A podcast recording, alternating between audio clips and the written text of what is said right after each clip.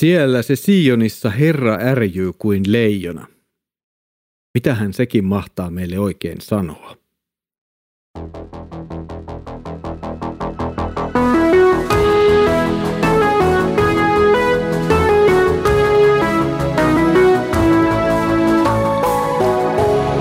Kirjoitusten pauloissa. Tervetuloa taas mukaan kuuntelemaan Kirjoitusten pauloissa Raamattu-podcastia. Jatkamme tässä nyt yhdessä Leif Nummelan kanssa vanhan testamentin pienten profeettojen äärellä. Tervetuloa Leif taas mukaan. Kiitos. Tänään meillä on vuorossa Aamos. Leif, mitä tulee ensimmäiseksi mieleen, jos otetaan esille profeetta Aamos? Että hän oli maalikko saarnaaja.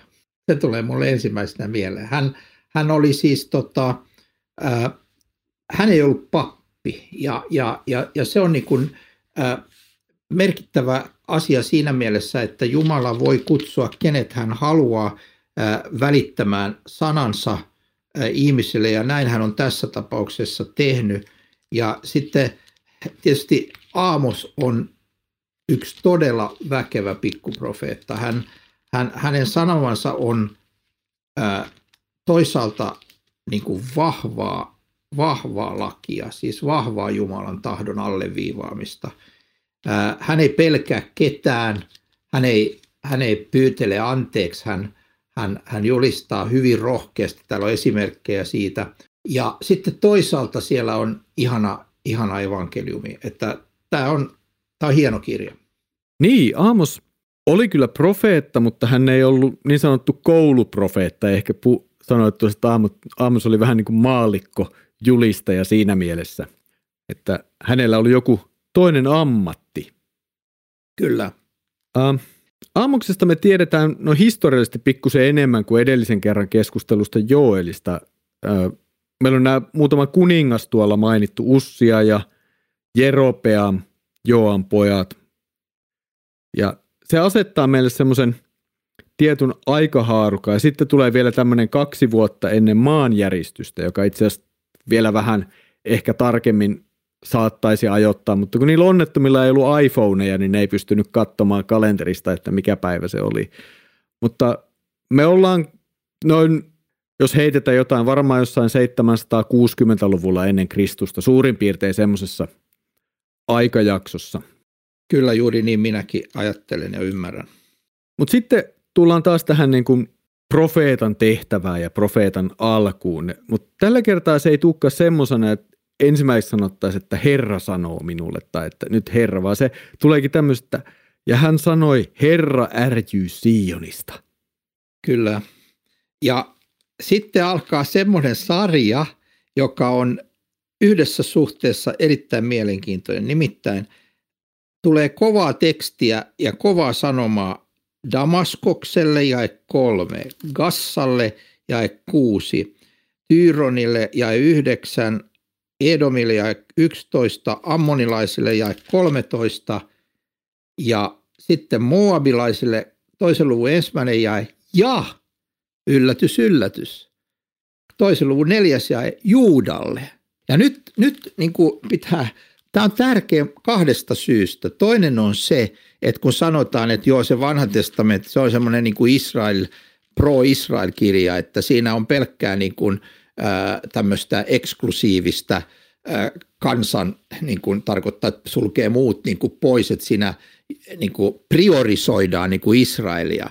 Niin, niin nyt ei ole taas luettu tarkkaan, koska tässä Is, Juuda ja Israel tulee sitten 26, ne saa aivan saman tuomion sanoman kuin kaikki muut kansat. Eli Jumalalla ei ole tämmöisiä niin kuin, ää, mielitiettyjä, vaan hän, hän julistaa kaikille sen sanomansa ihan samalla tavalla. Tämä on tärkeä. Joo, tämä, tämä on ehdottoman. Se on, se on vähän niin kuin sellainen, että se on vähän niin kuin profeetta seisoo jossakin vuoren päällä ja sitten Jumala tekee semmoisen 360 tuomiokierroksen me joskus silloin... Joka päätyy siihen omaan Niin, kansaan. siis se tulee sitten kohti lopulta. Niin. Siis se, Joo, kyllä. Ja siinä, kun aikanaan kirjoittelin kirjaa aamuksesta, niin me kävin läpi historiallisesti, että miltä tämä niin näyttää. Ja ne todella näyttää historiassa, että nämä kansat niin kuin tuli tuhotuksi. Eri vuosisatoina eri, siellä joissain kohdissa oli vähän vaikea löytää sitä, että milloin ja kuka ja missä, mutta pääosin ne pystyy niin kuin löytämään historiasta, että tuossa sodassa toi kansa, ja ne niin kuin pyyhittiin yksi toisensa jälkeen sieltä. Eihän me, jos, jos me luetaan näitä kansoja tässä, niin no Damaskos on Syyriassa, että no siellä on vielä elämää. Mutta mitä me tiedetään filistealaisista, tyyrolaisista, ammonilaisista, moapilaisista, näistä kansoista? Eihän niitä ole enää. Niin, kyllä. Sitten toinen äärimmäisen mielenkiintoinen on tämä, että mitä profeetta sanoo. Jos, jos katsotaan, mitä hän sanoo näille vieraille kansoille, joilla ei siis ole Israelin uskoa eikä sitä Jumalan antamaa lakia, sitä Jumalan sanallista ilmoitusta siellä pohjalla, niin esimerkiksi jäi 11 ensimmäisessä luvussa Edomin kolmen rikoksen neljänkin tähden, en perus sitä, siis sitä tuomiota, sillä se on vainonnut miekalla veljään, tukahduttanut säälinsä, pitänyt ikuista vihaa ja sälyttänyt aina, säilyttänyt aina sen raivonsa. Eli sydämettömyys, säälimättömyys. Sitten äh, jäi 13 äh, ammonilaiset. He ovat, sillä, he ovat viiltäneet auki Gileadin raskaana olevat vaimot laajentaakseen aluettaan, siis ääretöntä raakuutta, hirvittävää raakuutta. Mutta sitten kun tulee Juuda, niin mistäs nyt puhutaan? 2.4.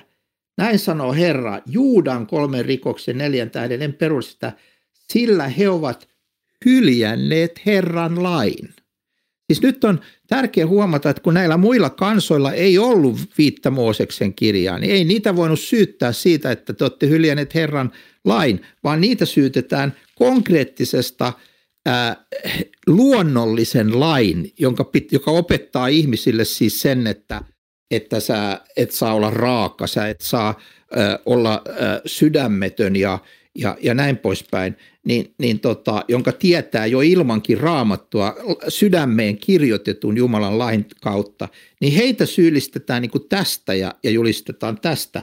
Mutta sitten Israelia ja, ja tota, Juudaa syyllistetään myös tästä, mutta erityisesti siitä, että he ovat hyrjänneet Herran lain. Mm. Ja sitten israelilaisilla tulee tämä, että sillä he muuvat hyruskaan rahasta köyhän kenkäparista, polkevat maantomun vaivaisten pään ja vääntävät mutkaiseksi nöyrien tien.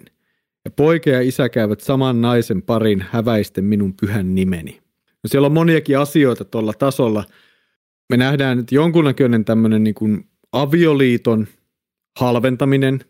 Ehkä kultillisesti se voi viittaa temppeliprostituutioihin ja tällaisiin asioihin, mutta joka tapauksessa se halventaa sitä Jumalan – suunnitelmaa yhden miehen ja yhden naisen avioliitosta, jossa, jossa käydään tällä, tällaista irstautta, voisi suoraan sanoa, harrastamassa.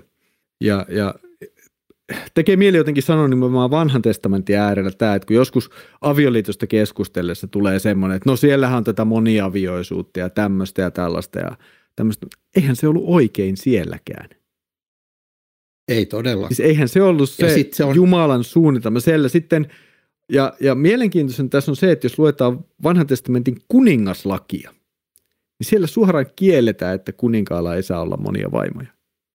Nimenomaan.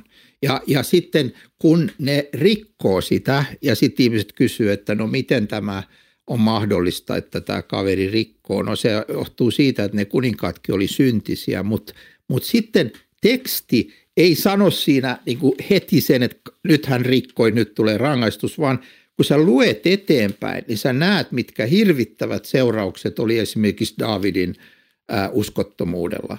Eli, eli niin kuin, se sanotaan kyllä siellä, mutta sitä ei sanota niin kuin sille, että, että huom lukija nyt tässä näin, vaan se sanotaan sillä kerto, mitä kerrotaan heidän elämästä. Tämä ei ollut hyvä. Tämä meni kokonaan pieleen, kun rikottiin Jumalan käsky. Siis jollain tavalla minulle herää aina näissä, että lukiessa profeettoja, lukiessa vanhan testamentin historian kirjoitusta, meidän täytyy peilata sitä koko ajan siinä niin Mooseksen kirjojen lakiin ja, ja sinne niihin Jumalan liiton ehtoihin ja lupauksiin ja, ja niitä vasten ja löytää tavallaan se arviointikriteeri sieltä. Se on, sehän, se on juuri näin, kun se ää, ajatellaan, että koko vanha testamentti on Jumalan sanaa tietysti, mutta vanhan testamentin ää, ää, niin kuin, en, ensin sulla on viisi Mooseksen kirja, se on se perusta, se pohja, se Jumalan ilmoitus. Ja sen jälkeen, niin kuin mitä alkaa tapahtua historiallisissa kirjoissa ja profeetoissa, on, että eletään sen valossa ja kaikki niin kuin sanot mitataan sillä, että ollaanko uskollisia sille. Eli voisi sanoa, että viisi Mooseksen kirja on tietyssä mielessä raamattu lopulle vanhasta testamentista. Se on, niin kuin, se, on, se, on se ilmoituksen niin kuin perusta siellä ja sitten mennään sen yes, mukaan. Siellä on se Jumalan liiton perusta, mikä on niin Kyllä. niin tärkeää, että sillehän monet asiat ja sitä vastoin tavallaan myös näkyy ne kiroukset ja rangaistukset, joita kansa sitten joutuu elämään. Se toinen... Ja en malta, jos sallit, niin en malta olla tähän vielä sanomatta sitä, että t- tässä on äärimmäisen tärkeä huomata yksi asia. Kun, jo, jo, kun sanotaan näin, niin joku niin, niin, kun ne pelastu niin kuin lain kautta. Ei, ei, ei. Vaan ka, ku, miten kävi Mooseksen, joka on paras – lain tuntija, paras lain opettaja, suurin lain tulkitsija ikinä maan päällä Jeesuksen jälkeen.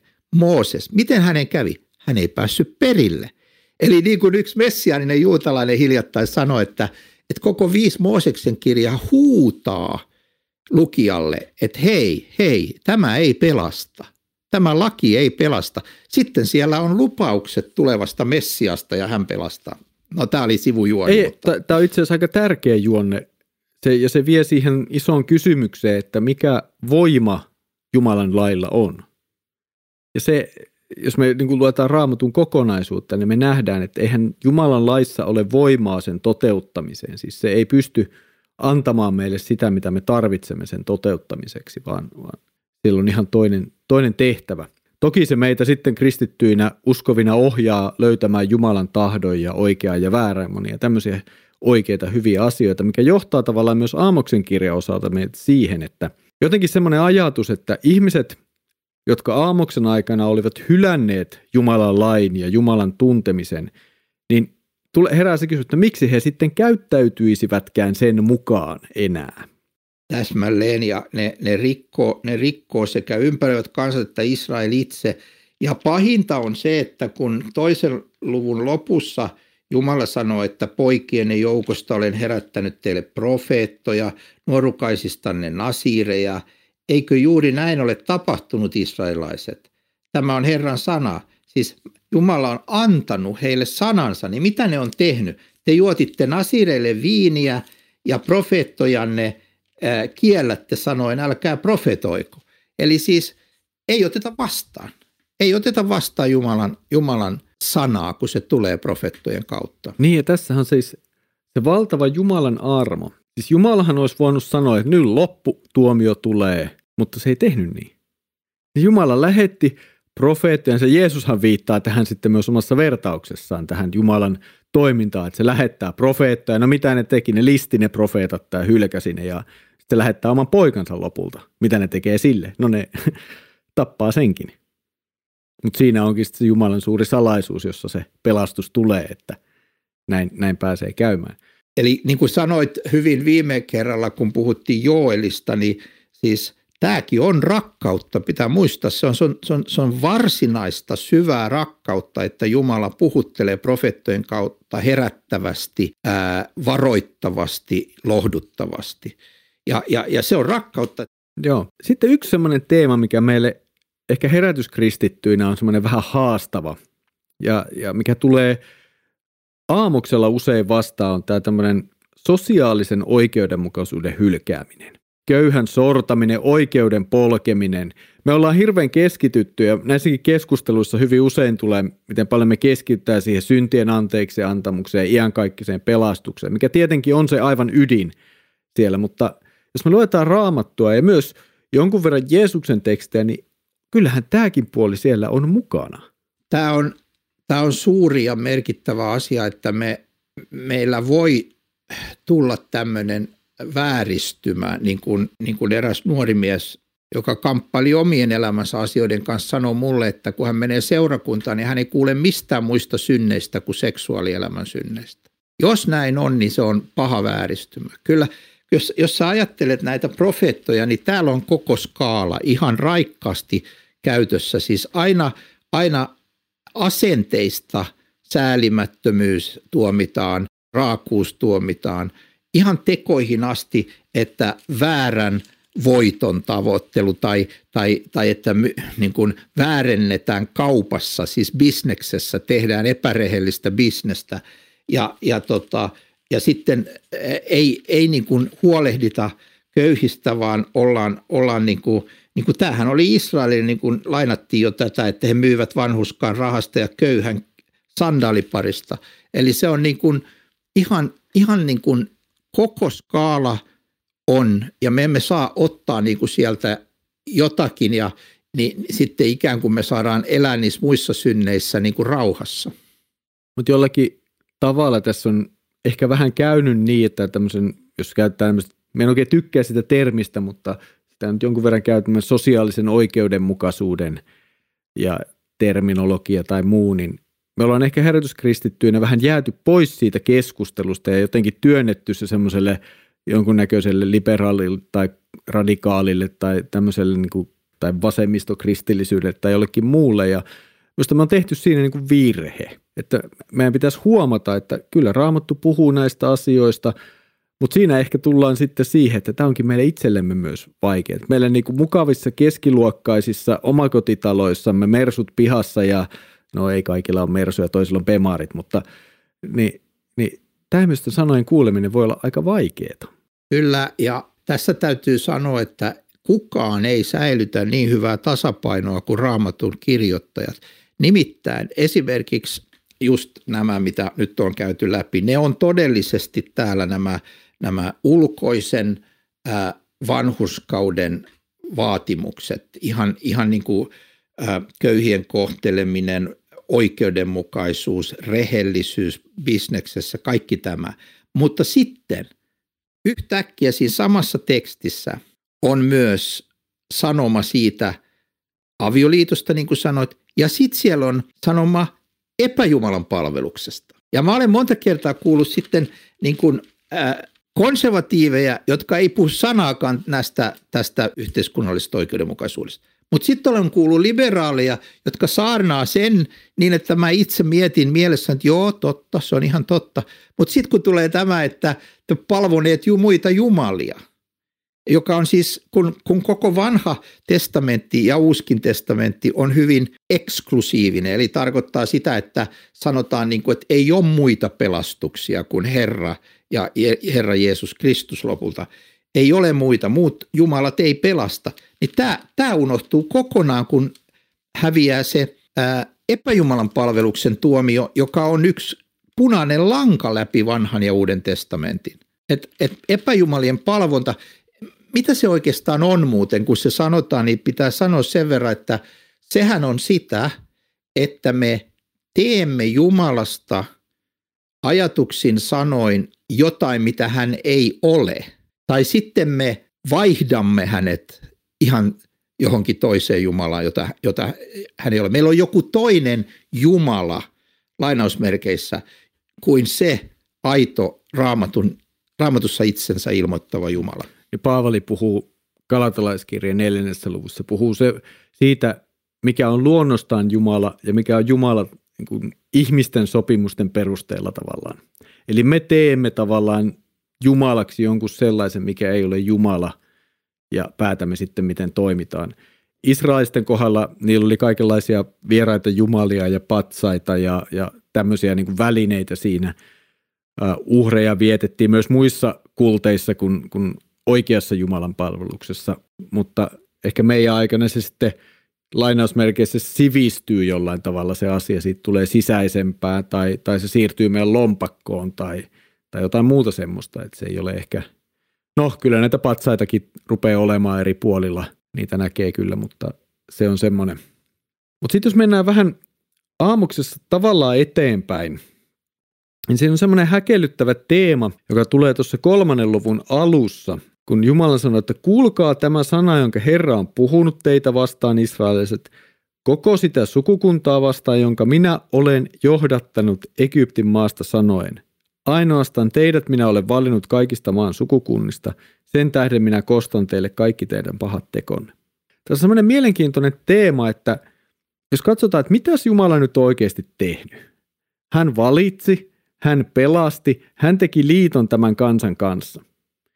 Ja vasta sen jälkeen kansalle tuli se vastuu. Siis luomisen perusteella meillä on tietty ymmärrys siitä, että me nyt ei pian mennä tuonne kadulle ja ruveta katkomaan ihmisten päitä tai tekemään jotain muuta älytöntä, mutta siis tässä näkyy niin selvästi myös se, että Jumala ilmoitti itsensä tahtonsa, teki liiton. Ja nyt hän vetoaa tavallaan siihen, että katso, minä pelastin teidät. Siis me usein luetaan kymmentä käskyäkin esimerkiksi vähän silleen, että me ei huomata, että se alkaa johdannolla, jossa puhutaan Jumalan pelastusteoista. Ja sitten tulee, minä olen Herra sinun Jumalassa muita jumalia. Mutta sitä ennen on määritelty, että minä olen se Jumala, joka pelastin sinut Egyptistä, orjuuden talosta ja, ja, ja niin edespäin. Siis tässä on ihan valtava, valtava niin kuin teema siitä, mutta mä ajattelen, että jos tätä vähänkään niin kuin laajentaa, että ajatellaan niin kuin meidän asemaa kristittyinä, että mitä Jumala on meille antanut ja ilmoittanut – Kristuksessa koko pelastuksen, kaiken sen, mitä hän on tehnyt meidän edessämme. Ja kyllä minulle se herää se kysymys siitä, että no eikö meillä olisi vastuu sitten tämän edessä? Kyllä ja jos ajatellaan äh, uutta testamenttia, Jumala on tehnyt liiton meidän kanssa Kristuksessa ja meidät kastetaan hänen omakseen ja sitten meidän pitäisi elää hänen yhteydessään, niin nyt on aivan ytimessä se, että esimerkiksi Uuden testamentin kirjeet, jotka selittää meille, mitä se elämä tarkoittaa käytännössä ja mitä meiltä odotetaan, mitä meidän tulee ajatella seurakunnasta, avioliitosta, meidän läheisimmistä lapsista, vanhemmista. Siis niin tämä on niin semmoinen ihan suuri kompastus, kun – sitten otetaan nämä kirjeet ja yksiköisesti sanotaan, että tämä on vaan Paavalin ajattelua. Ei, se on vaan Paavalin ajattelu. Se on meidän, niin kuin, se on sitä, mitä Jumala on ilmoittanut meille meidän elämästä sen jälkeen, kun hän on meidät Kristuksessa ottanut omakseen. Jokainen kristityn täytyy lukea tämä ja, ja tuntea se Jumalan tahto, joka on ilmoitettu konkreettisesti, yksityiskohtaisesti siellä Uuden testamentin puolella. Ja ehkä jotenkin Aamoksen kirjan äärellä tulee niin se ajatus myös esille, että se kaikki hyvä, minkä Jumala on tehnyt, kaikki ne pelastusteot ja kaikki se, niin se kutsuu myös elämään sen arvoisesti. Paavali taitaa itse asiassa käyttää jopa tämmöistä termiä kuin evankeliumin arvon mukaisesti. Siis, Kyllä. Et, et Jumala ei niin kuin tee semmoista tempoa, että hän pelastaa meidät ja sanoo, että no eläkää niin kuin pellossa sen jälkeen että millään niin kuin väliä, että te olette joka tapauksessa pelastettuja. Vaan, vaan hänelle on itse asiassa aika tärkeää myös se, mitä tässä maailmassa tapahtuu. Ei, ei, ei Jumala ole sellainen, että hän loi, teki ihmiselle tämmöisen tempun, että no teillä on nyt pelastus tuossa ja sitten hän meni nukkumaan jonnekin pilven taakse. Tässä se, mitä sä sanot, niin sehän on taas kerran sanottu täällä ihan kirjaimellisesti täällä 4.13. Sillä katso, hän on se, joka on tehnyt vuoret, luonut tuulen, joka ilmoittaa ihmisille ajatuksensa. Tämä on, niin kuin, tämä on niin kuin jostain dogmatiikan kirjasta suoraan, että yleinen ilmoitus, erityinen ilmoitus. Jumala on luoja, Jumala on se, joka on kaiken rakentanut ja sama Jumala on puhunut sanassaan. Et nyt pitäisi niin kuin kuunnella, mitä hän, mitä hän sanoo. Ja, ja sitten tässä kun kuunnellaan, mitä hän sanoo, kun, kun, kun äh, luetaan tuosta eteenpäin, mihin, mi, mihin viittasit tuon kolmannen luvun eteenpäin, niin täällä tulee mielenkiintoinen asia neljännessä luvussa.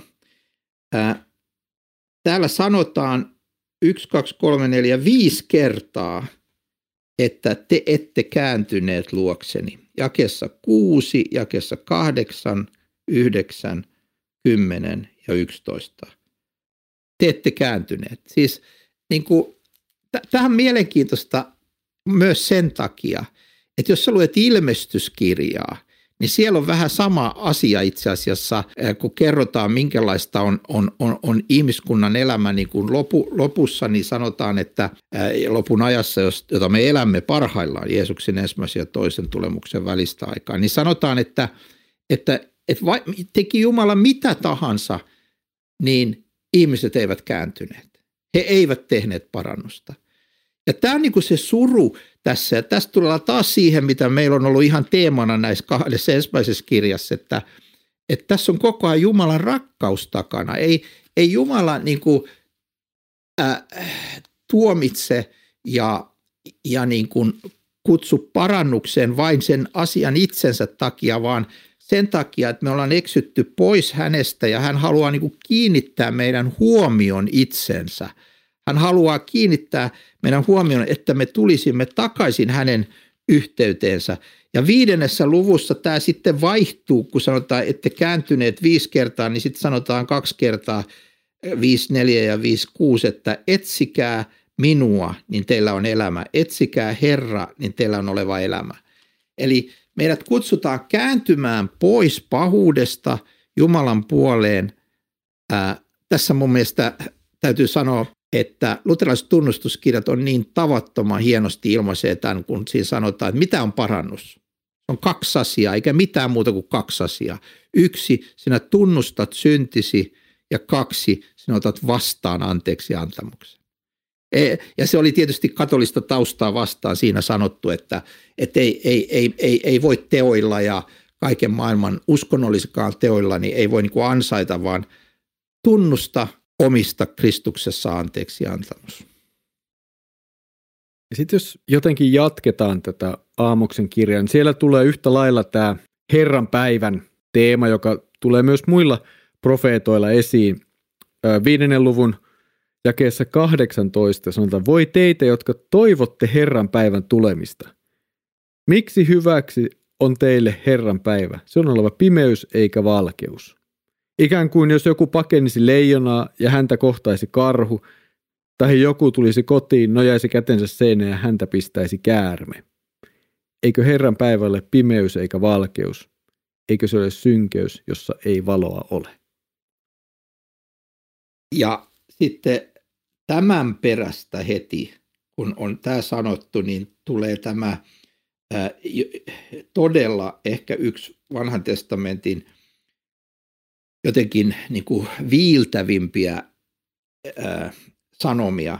Vihaan ja inhoan juhlianne, enkä mielly juhlakokouksiinne, ja 21 ja, ja 22, vie pois edestäni virttäsi, ja 23, vie pois edestäni virttäsi pauhina, en tahdo kuulla harppujesi soittoa, mutta oikeus virratkoon kuin vesi ja vanhuskaus kuin ehtymätön puro.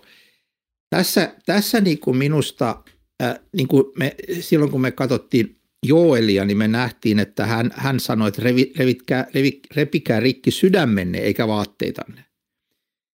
Niin tässä taas sanotaan, niin kuin, että ei, ei uskonnollisuudella voi peittää vääryyttä tai saa peittää vääryyttä, äh, vaan vie, vie älä enää veisaa yhtään virttä, jos sä elät tuollaisessa niin pahuudessa ja jumalattomuudessa. Koska Jumala ei kestä kuunnella niitä sun virsiä, kun sun elämässä on niin kuin täysin pielessä.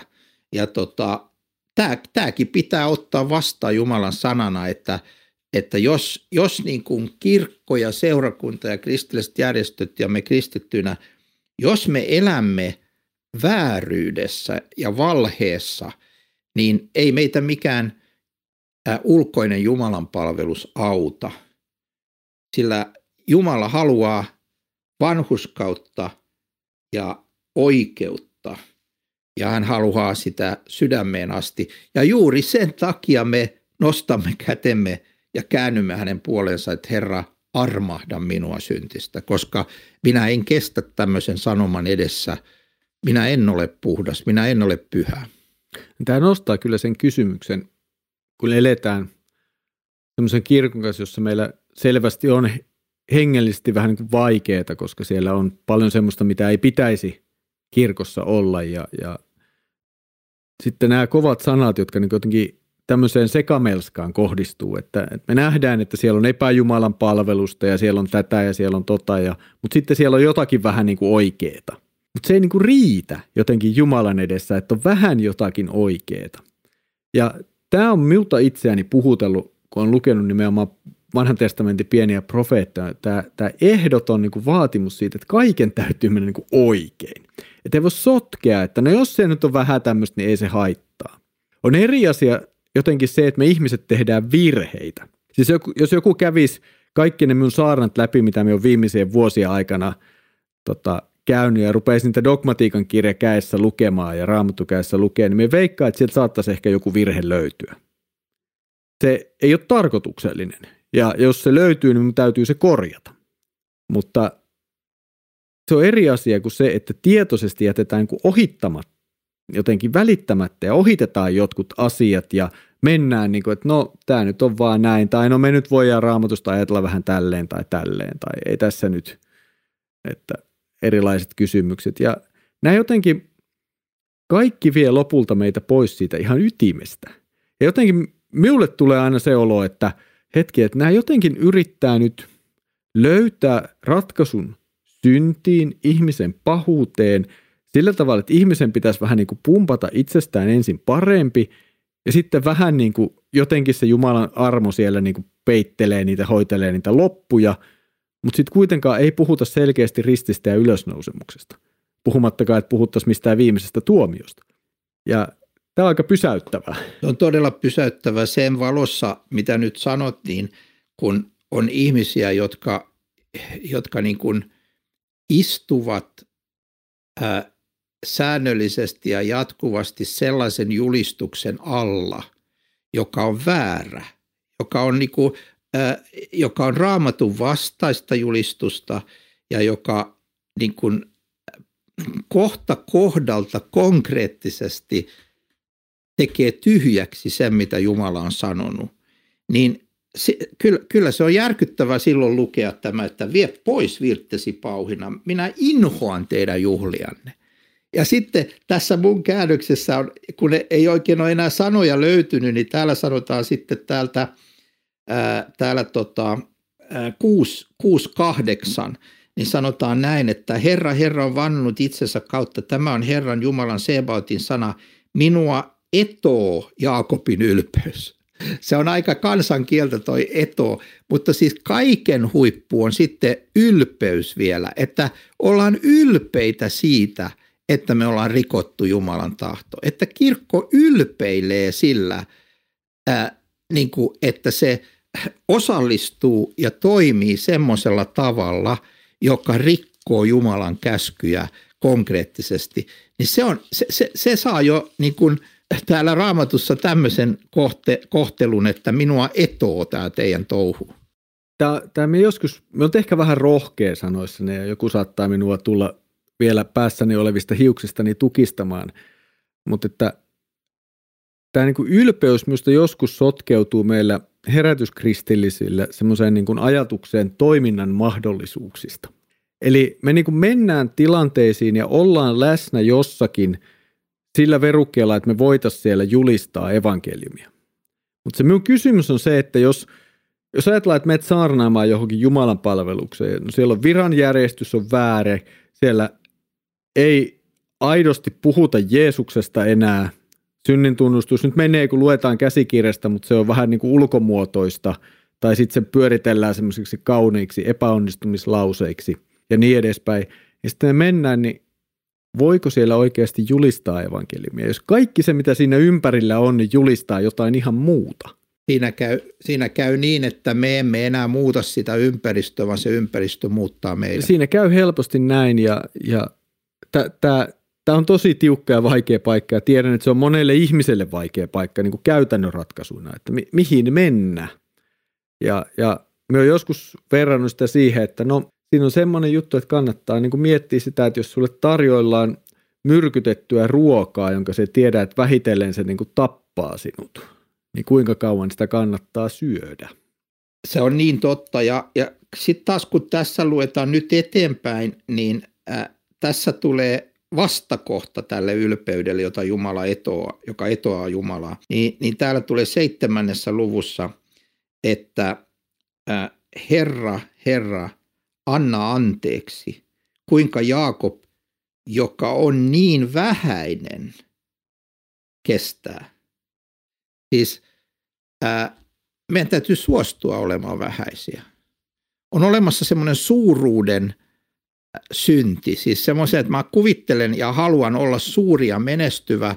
Ja sen ajattelen, että, että mä voin maksaa siitä menestyksestä jopa sillä, että mä teen kompromisseja Jumalan sanan ja Jumalan tahdon kanssa. Ja, ja, ja todellisuudessa mä joudun tilanteeseen tämän etoamisen muuten tuloksena on se, ja kahdeksan men takaisin sinne 6-8, niin minua etoo Jaakobin ylpeys, minä vihaan sen palatseja ja luovutan pois kaupungin ja kaiken, mitä siinä on.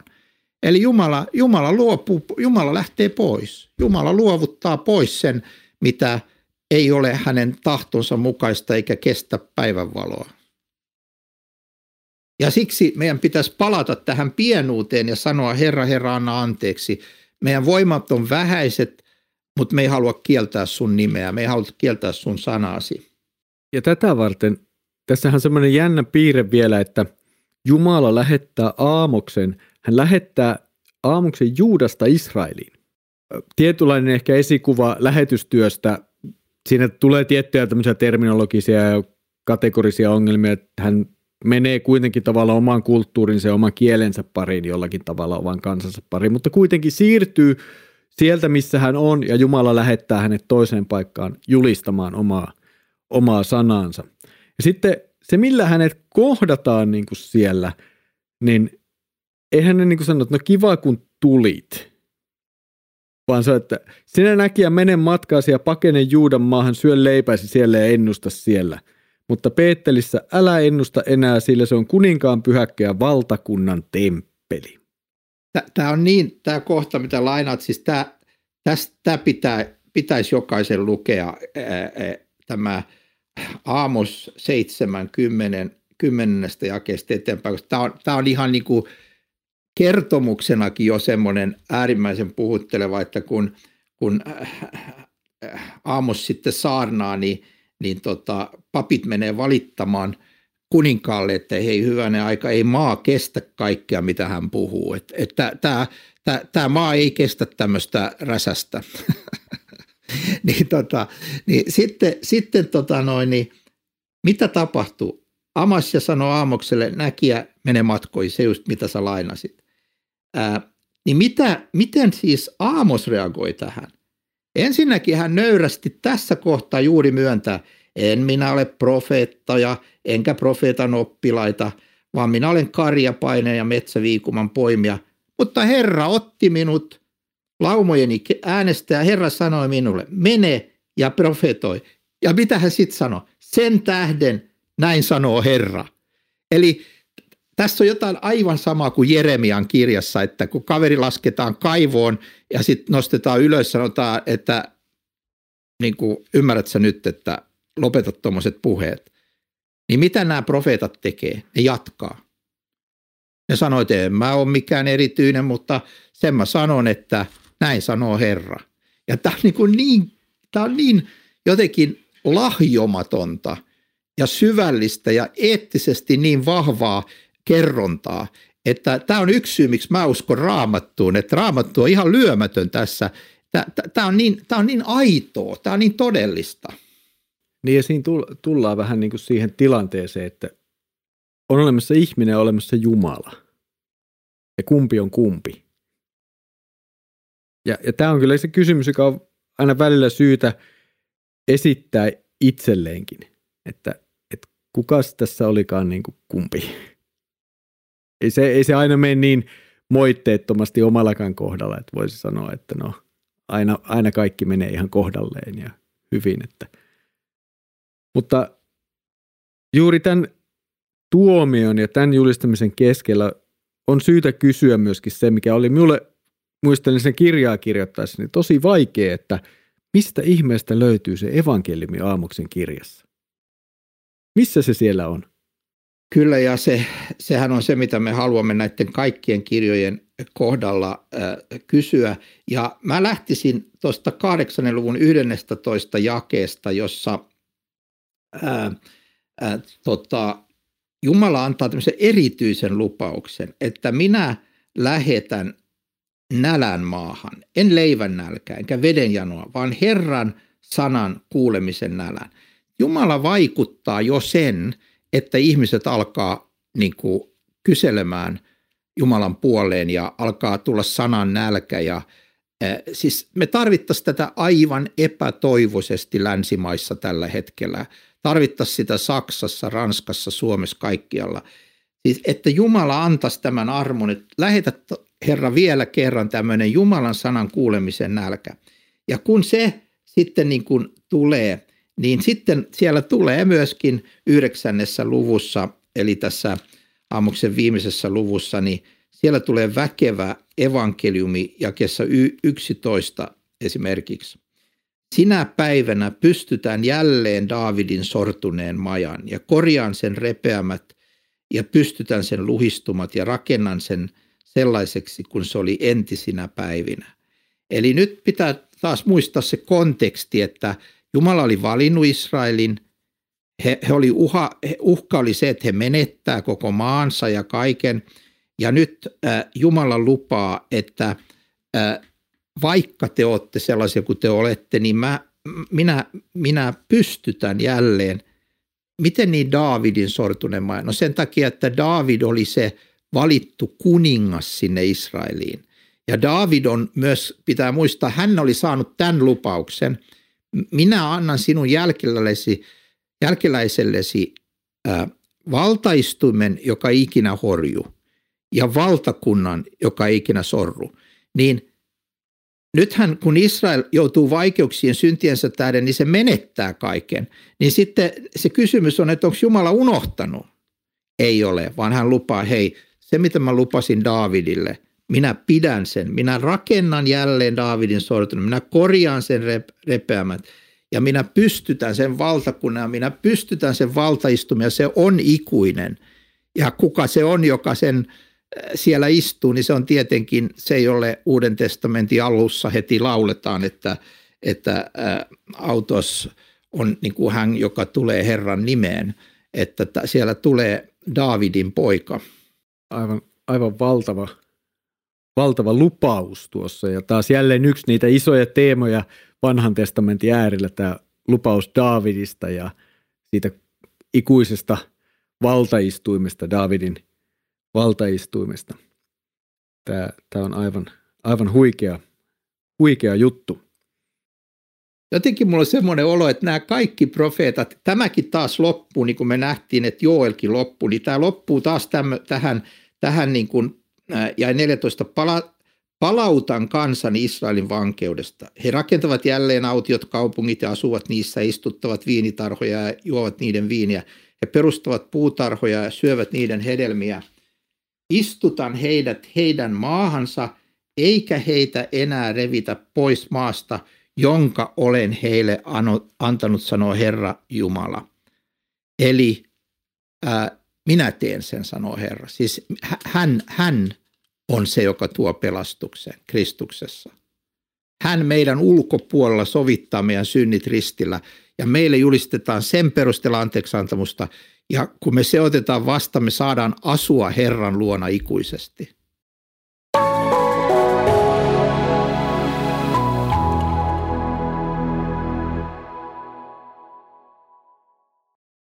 Otetaan tähän loppuun vielä, vielä yksi jae aamuksesta ja mietitään sitä vähän myöskin omalle kohdallemme ja siihen, mitä se sanoo meille tässä ajassa, eikä vain tuonne aikanaan. Eli yhdeksännen luvun jae 11, minulla se kuuluu tällä tavalla. Sinä päivänä minä rakennan jälleen Daavidin sortuneen majan.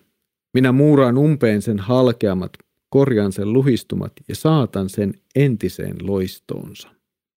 Tässä on minusta syvä ja todella voimakas evankeliumi myös yksilötasolla siihen, että kun meidän jokaisen elämässä on tapahtunut kaikkea sortumista, repeämistä, luhistumista. E, sitä vaan, sitä vaan tässä elämässä tapahtuu, menee, menee niin sanotusti rikki, niin kuin nykyään on tapana sanoa. Ja tota, nyt Jumala sanoo, että, että hän muistaa kyllä lupauksensa ja Kristuksen, siis Daavidin tähden, Daavidin annettujen lupausten tähden, jotka Kristus toteuttaa, niin hän tulee myöskin jossain määrin, ei täydellisesti, mutta jossain määrin jo tässä elämässä hän tulee korjaamaan, pystyttämään, rakentamaan meidän elämää. Ja mä oon nähnyt tämän niin kirjaimellisesti, että mä uskon tähän ihan täysin. Mä, mä oon nähnyt kaverin, tuli tähän hetkeen mieleen, joka Ruotsissa aikoinaan tuli meidän työhön mukaan, jonka koko omaisuus oli muovikassissa. Ja hän oli täysin alkoholisoitunut. Ja en, ettei tulisi liian pitkä tarina, niin hän tuli uskoon aidosti, todellisesti. Ei ollut helppoa kaikki, mutta tänä päivänä hän elää omakotitalossa vaimonsa ja lastensa kanssa. Hän on, hän on elänyt koko elämän äh, ihan toisella tavalla. Hän sai niin kuin kaiken takaisin. Hän sai, hän sai kodin, hän sai perheen, hän sai itsetuntoa takaisin. Hän sai, hän, Jumala pystytti, rakensi, korjasi evankeliumin tähden ja Kristuksen tähden. Ei, ei meistä täydellisiä tule, mutta yksi kristitty kirja Francis Schaeffer sanoi, että me koetaan niin kuin tuntuvaa paranemista. Ja se on niin kuin hyvä sana. Ja se on tunt, kyllä se on tuntuva, kun lopetat kiertelemisen tuolla muovikassi kourassa ja nukkumisen yleisissä vessoissa ja pääset omaan kotiin ja saat asiat kuntoon, pääset töihin ja, ja, ja saat perheen. Niin Jumala, Jumala voi rakentaa tällä tavalla ihmisen elämän. Kyllä. Tämä on hyvin vahva sanoma, joka meillä on myös vanhan testamentin profeettojen äärellä. Miten luotettava Jumala ja miten valmis hän on antamaan anteeksi ja rakentamaan uudelleen. Tässä oli tämänkertainen kirjoitusten pauloissa Raamattu podcast. Kiitos Leif Nummela mukana olosta ja keskustelusta taas tässä jaksossa Aamuksen kirjan äärellä. Seuraavalla kerralla jatkamme vähän lyhyemmästä profeettakirjasta, kun meillä on vuorossa Opadian kirjan puhuttelevat sanat. Tuo kirja on ehkä semmoinen, että se saattaa meiltä mennä ohi, kun se on niin lyhyt. Me käännellään raamatun sivuja ja edes huomata, että siellä on semmoinen kirja, mutta sillä on kyllä meille ihan tärkeää sanottavaa. Siitä siis seuraavalla kerralla. Mutta nyt Herramme Jeesuksen Kristuksen armo, Isä Jumalan rakkaus ja Pyhän Hengen osallisuus olkoon sinun kanssasi. Amen.